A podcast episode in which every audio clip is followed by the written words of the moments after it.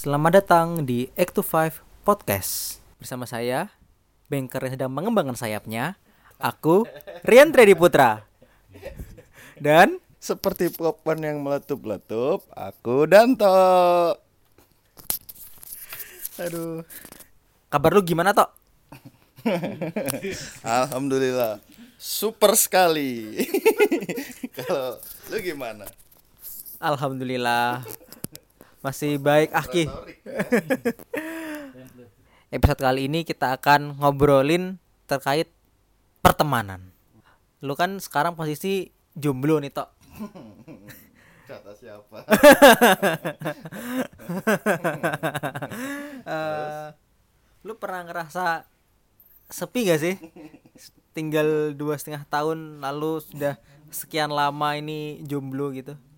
Sebagai orang yang introvert sih, gue sebenarnya seneng-seneng aja ngerasa sepi ya. Emang gue suka kalau lagi emang butuh waktu untuk sendiri sih.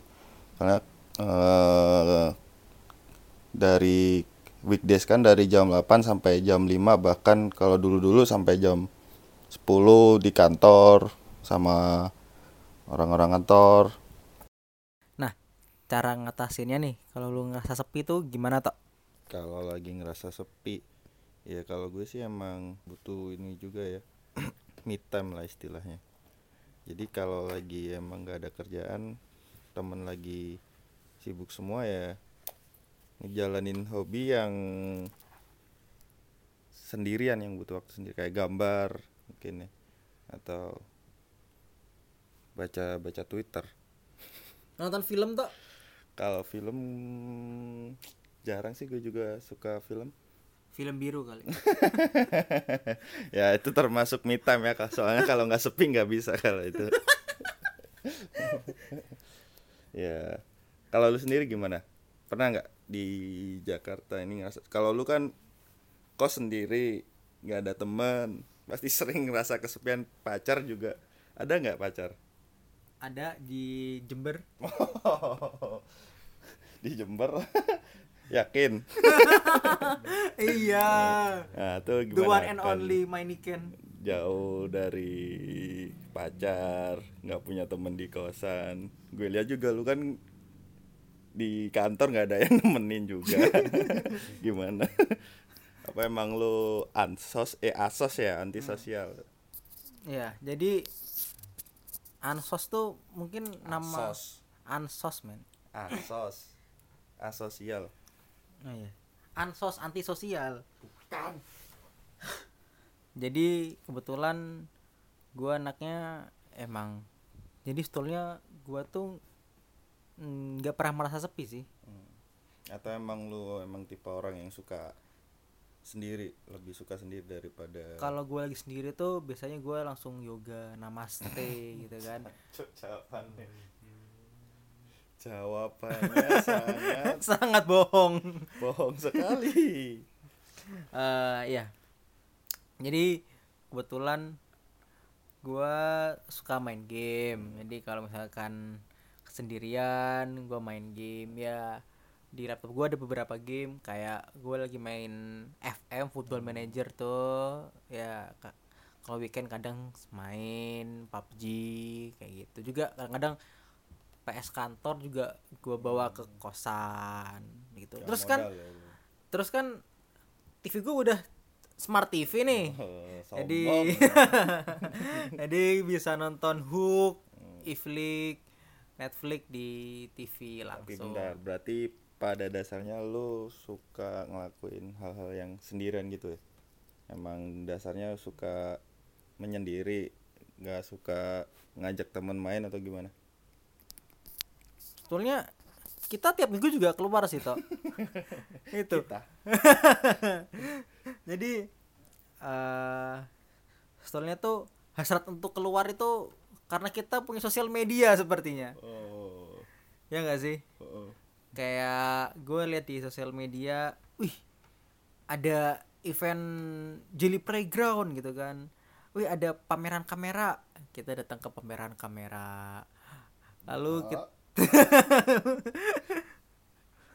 lalu ada The Adams konser lihat di sosmed. Ih kita nonton. Kayak gitu sih. Ada bazar apa kita dateng. Intinya berarti mencari kesenangan ya kalau sepi ya. I, exactly. Pasti. Mantul. Em, jadi intinya tuh kalau gue sendiri gue tuh kadang-kadang tuh kan hari kan weekend tuh ada dua tuh ada sabtu sama minggu. Gue tuh biasanya tuh keluar cuma di salah satu hari itu. Kalau sabtunya keluar berarti minggunya di kosan. Kalau sabtunya yang di kosan berarti minggunya yang keluar. Kayak gitu sih emang ada dari salah satu antara satu atau minggu itu menjadi me time. Tapi kalau sabtu minggu bener-bener full di kosan sih nggak pernah. Jarang lah mungkin. Kan kita hampir selalu keluar toh. Selalu bersama. Selalu bersama. Kan kita udah di Jakarta nih udah dua tahun lebih lalu juga kita udah hidup di dunia ini 20 tahun lebih kayak gitu kan pasti kita banyak memiliki kenalan-kenalan teman dan circle-circle-nya. Kayak gitu kan. Nah waktu lu pertama kali datang ke Jakarta masih atau nyempetin main gak sih Tok, sama teman lu waktu kuliah? Atau eh, teman-teman gembel waktu di Gresik? Kayak gitu. Jadi kalau temen ya mungkin eh, hampir semua semua masalah anak rantau di awal-awal di tempat dia merantau kan pasti eh teman ya teman dia pasti cari teman baru eh, lingkungan baru kenalan sama orang-orang. Dan kalau gue dulu waktu di sini karena emang eh, masih belum punya temen yang di Jakarta pasti yang gue cari teman-teman gue yang temen gue kuliah atau SMA yang lagi kerja di sini juga. Jadi itu yang pasti gue hubungi pertama. Untungnya ada beberapa teman gue yang emang lebih dulu kerja di Jakarta. Jadi ya itu pasti larinya ke sana dulu. Eh, istilahnya yang instan dulu lah daripada cari-cari temen dulu kan. Mending yang ada di maintain. eh, maintain dulu kalau lu sendiri banyak nggak teman-teman kuliah atau anak Jember sih jarang kayaknya di Jakarta ya? Banyak kalau kalau anak Jember di Jakarta tuh apa ada ini ya sekarang ada ada grup WhatsApp-nya tuh. Ada grup WhatsApp-nya tuh. Anak Jember di Jakarta tuh ada grup WhatsApp-nya. Apalagi yang seangkatan gue ya yang eh, angkatan istilahnya 2011 lah kuliahnya kayak kayak gitu ada ya? kalau lu berarti teman-teman lu di sini ada beberapa? Eh, kalau waktu awal-awal di nyampe Jakarta pasti yang paling deket lah waktu itu. Waktu itu ya anak-anak ITS anak-anak ITS yang lagi- yang di Jakarta kalau kumpul ikut kayak gitu. Lalu ada yang akrab gue samperin kayak gitu sih. Tapi ya jarang juga sih sekarang main sama anak-anak eh, Jember itu gue jadi inget ada grup WhatsApp-nya. Mungkin karena gue anaknya kurang asik ya. Jadi kalau mereka bikin grup sendiri.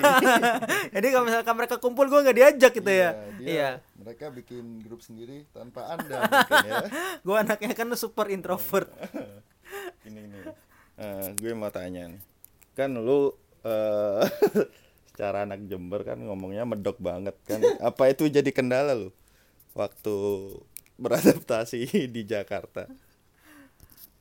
Hmm, stolnya tuh logat medok itu jadi salah satu kendala ya waktu jujur waktu di waktu masuk BTN waktu masuk Jadi waktu Desember 2016 ya penempatan kan kita, gue masuk kantor pusat di RFSD.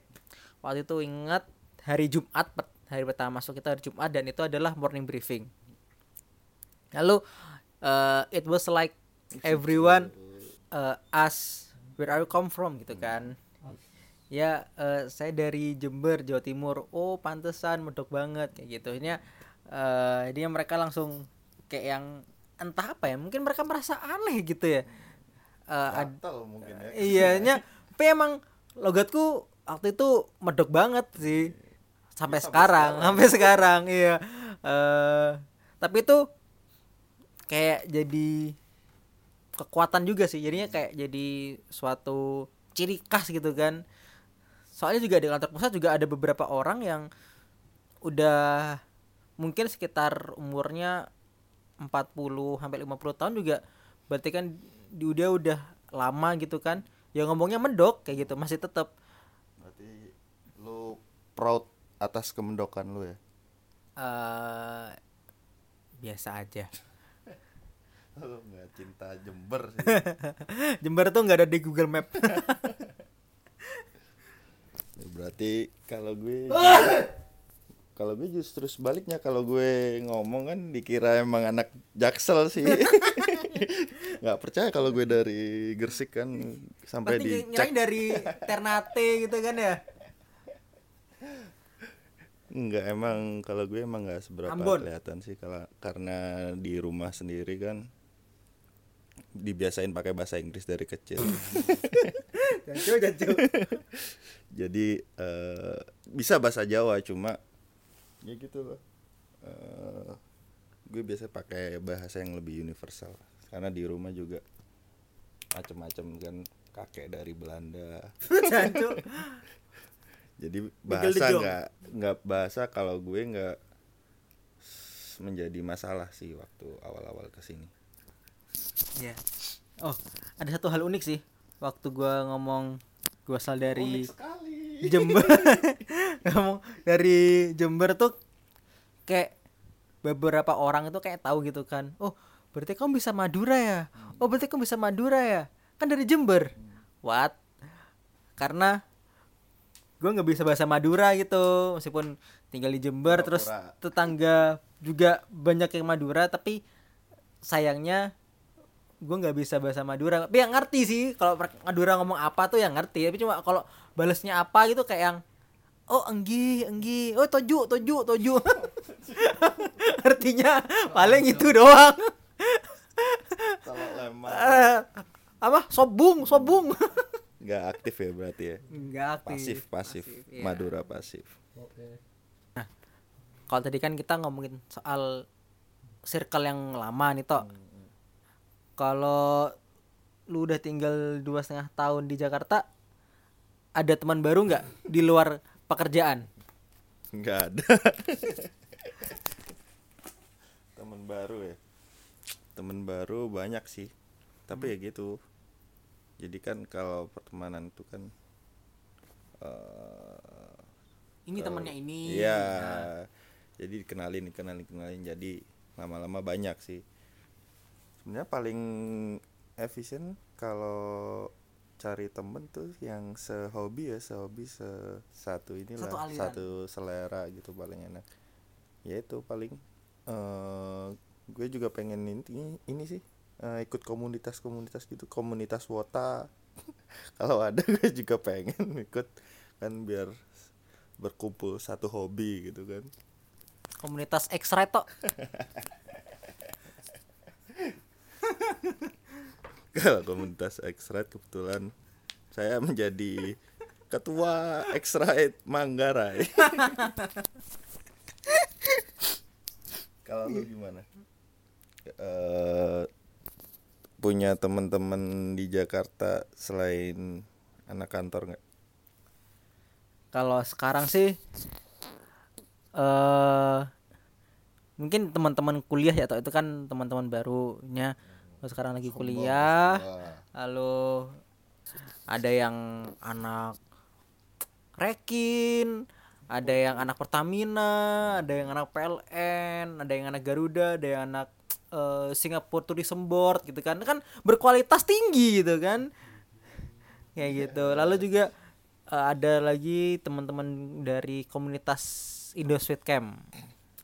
Jadi Indosweet Camp adalah sebuah komunitas freeletics kayak gitulah anggapnya freeletics di eh, Jakarta Selatan. Jadi itu latihannya setiap hari Selasa malam di Gandaria City dan Sabtu pagi jam 8 di Taman Kerinci kayak gitu. Jadi buat teman-teman juga yang mau join ikut freeletics bisa datang ke Taman Kerinci jam 8 pagi. Jangan lupa bawa matras. Nanti kita olahraga bareng dan bisa ketemu sama gue. Kok bisa nemu komunitas itu gimana awalnya? Jadi kebetulan kan gue anaknya sport is number one gitu kan. Sport itu adalah hal yang utama karena di dalam tubuh yang sehat terdapat jiwa yang kuat. Men sana incorpore sanu gitu kan. Jadi gue cari-cari komunitas apa olahraga yang gratisan gitu. Kan Jadi kalau misalkan kita lihat ada Indobarian ya. Kalau ada juga komunitas Indobarian. Tapi kalau Indobarian kan berbayar nih sekarang nih, udah berbayar. Nah, gue cari nih apa komunitas-komunitas yang gratis. Nah, waktu itu ketemu Kaiden Indonesia sama Indo Sweet Camp. Nah, kebetulan yang latihannya ada weekend itu sih Indo Sweet Camp. Jadi gue kalau setiap hari Sabtu pagi berangkat dari kosan setengah delapan kayak gitu kan. Jadi sebelum sebelum jam delapan udah nyampe di Taman Kerinci.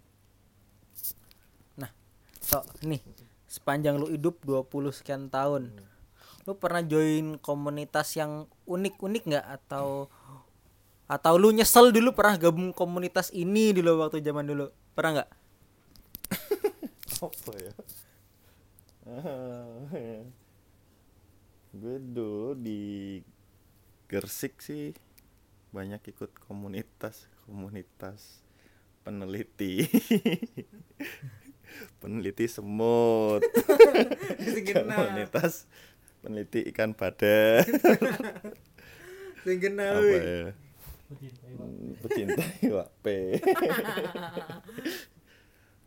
kalau komunitas gue dulu banyak lah di eh nggak banyak juga sih di Gersik ada beberapa lah komunitas ya. Eh soalnya gue kan dulu ini suka ikut ikutan ya angin angin anginan masa muda.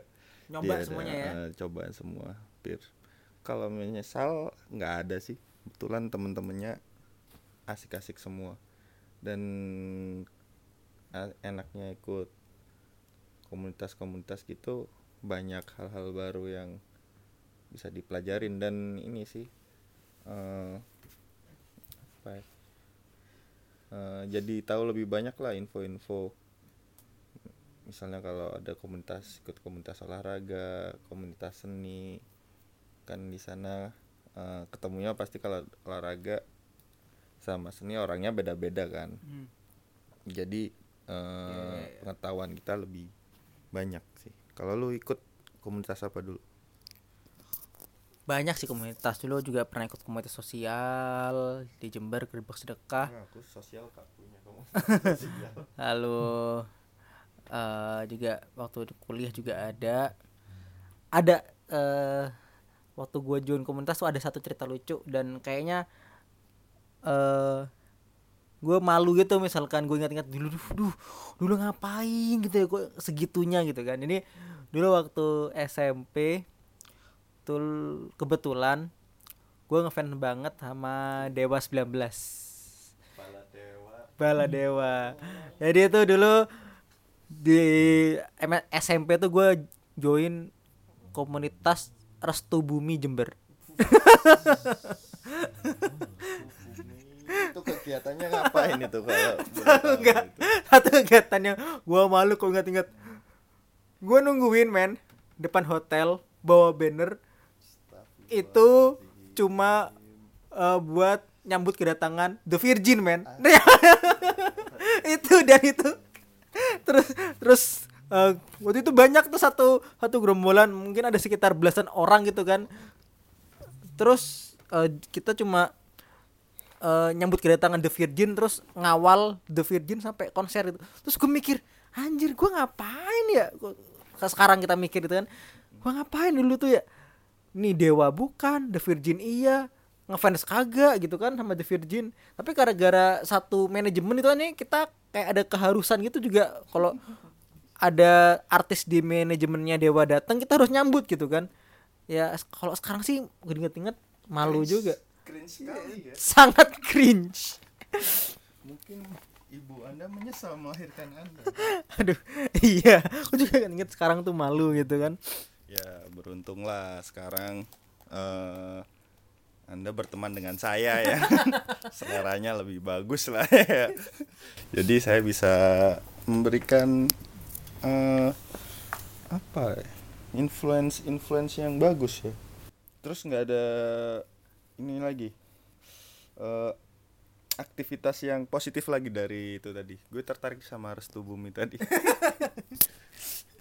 Selain ini ya menunggu artis-artisnya tampil apa bikin apa kayak bikin apa kayak? Apa ya? Kayaknya dulu sempat juga ada kegiatan sosial juga gitu sih kayak apa?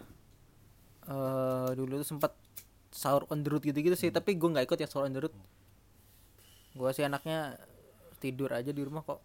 SMP itu kayak SMP tuh baru-baru bisa motor gitu kan terus kayak yang gue jiwa rebel itu belum keluar gitu kan. Jadi ya aduh ngapain keluar malam-malam buat SOTR gitu kan? Ya mending tidur gitu kan. Enggak sahurnya di rumah gitu kan. Hmm, kita bahas tentang circle ya. Kalau sekarang nih, zaman sekarang kan medsos, eh, teknologi udah semakin maju dari dulu. eh kalau menurut lu sendiri eh berpengaruh besar nggak sih sama sama lu dalam mencari circle baru? Eh, teknologi sendiri berpengaruh besar nggak? kan eh, pasti jawabannya beda-beda ya tergantung orangnya kalau menurut lu sendiri teknologi berpengaruh nggak Em, kalau gue sendiri kalau buat hanya sekedar tahu sih sosmed cukup berpengaruh sih. Kayak misalkan kalau sekarang di dunia kerja gitu kan para employer kalau mau ngerekrut juga beberapa perusahaan juga udah lihat sosmed nih anak kalau di sosmed gimana sih gitu kan. Kalau dalam pertemanan sendiri menurut gue juga kayak gitu. Eh, kayak wah eh, ini anak ngelihat wah ini anak fot- fotonya bagus-bagus nih. Kita follow. Kayak gitu sih. Tapi kalau untuk membuat sebuah real friendship untuk so far sih gue belum per- belum ada. Gue belum pernah berawal dari sosmed lalu ketemuan lalu temenan lalu akrab gitu belum pernah sih. Ya berarti ini ya cuma sekedar sosmed. Kalau untuk pertemanan sekedar mengetahui ya berarti untuk mengetahui istilahnya Eh. bisa jadi kayak first insight gitu kan. First insight dari orang yang kita interest. Interest di sini kan bisa berarti interest dalam berteman kayak gitu kan. Ya sih sama. Kalau gue juga soalnya kalau gue sendiri mikirnya kalau cari eh, temen baru yang nggak kenal sama sekali dari sosmed tuh ketemu pasti canggung juga kan.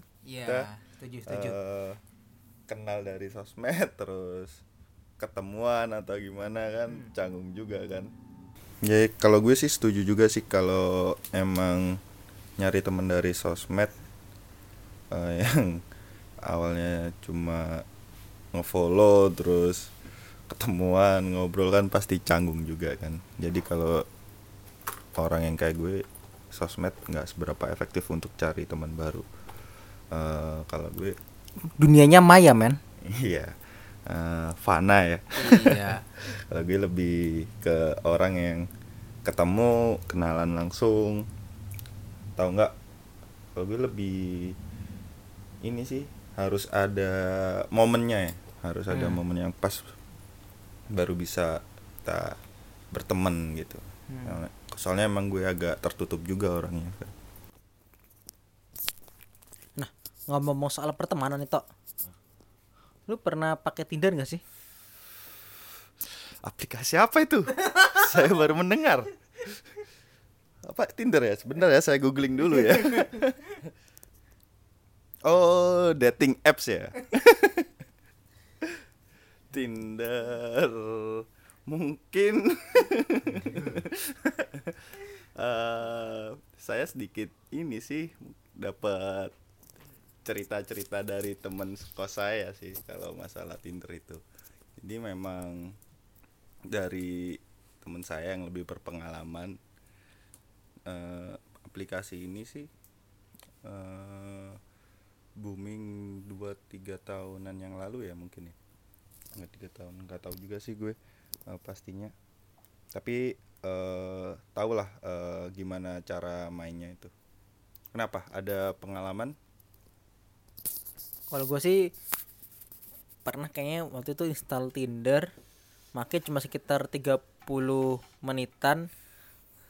Terus cari tahu gimana makainya terus gue lihat cewek-cewek ada di situ. Kan gue interestnya cewek dong bukan cowok gitu kan. Tuh terus yang keluar cewek dan cakep-cakep nggak hmm, cewek-cewek sih kayak maaf maaf kata ya maaf kata nih. Apa waktu itu emang tagnya tuh di Kemang ya jadi kayak ceweknya tuh kayak cewek-cewek maaf maaf kata nih ya.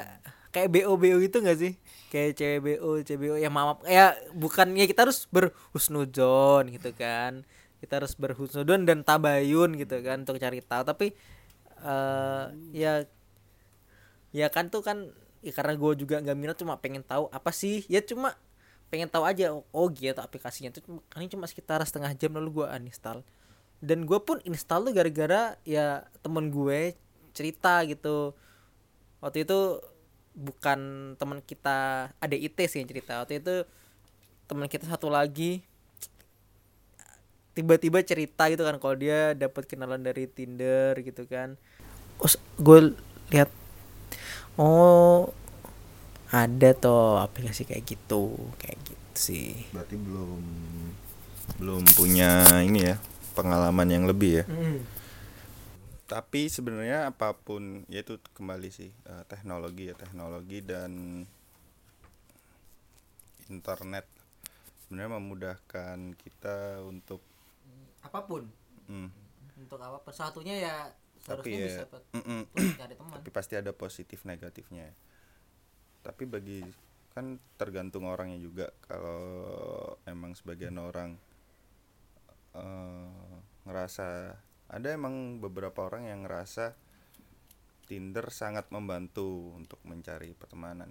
Nggak nggak bisa dipungkiri eh, teman kantor saya juga ada yang sampai nikah bahkan ya. Oh iya. Heeh, berawal dari Tinder sampai nikah. Oh ada? Ya? wow. Ada. Dan itu eh, salah satu apa anomali. Cerita sukses Oh, cerita sukses. di balik pasti ada juga cerita nggak suksesnya ya. Mungkin Hmm. bisa dipakai untuk penipuan atau yang lain. Iya sih, eh, sama sih gue juga lebih prefer ke pertemanan di dunia nyata sih. Jadi benar-benar build eh, friendship dengan dengan teman-teman yang benar-benar ketemu di dunia nyata kayak gitu.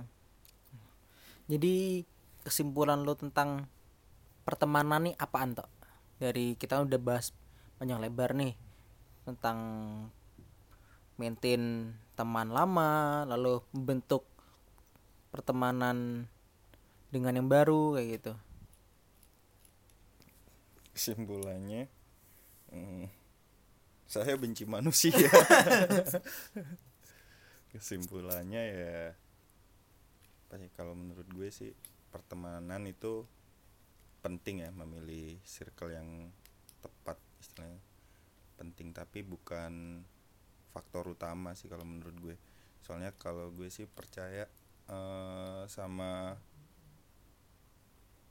apa kemampuan diri sendiri sih? Sejelek apa pun lingkungan sebagus apa pun lingkungan kan eh, lu juga punya eh, kendali atas diri lu sendiri sih. Jadi seburuk apa pun kalau lu nya kuat maksudnya eh, punya prinsip juga nggak bakal ikut ikutan dan sebaik apa pun lingkungan lu kalau lu emang dasarnya brengsek ya tetap jadi orang brengsek juga sih. Kalau menurut gue gitu ya eh pandangan gue. Oh jadi lebih jadi lebih ke arah self filter gitu ya? Mm-mm. Mm.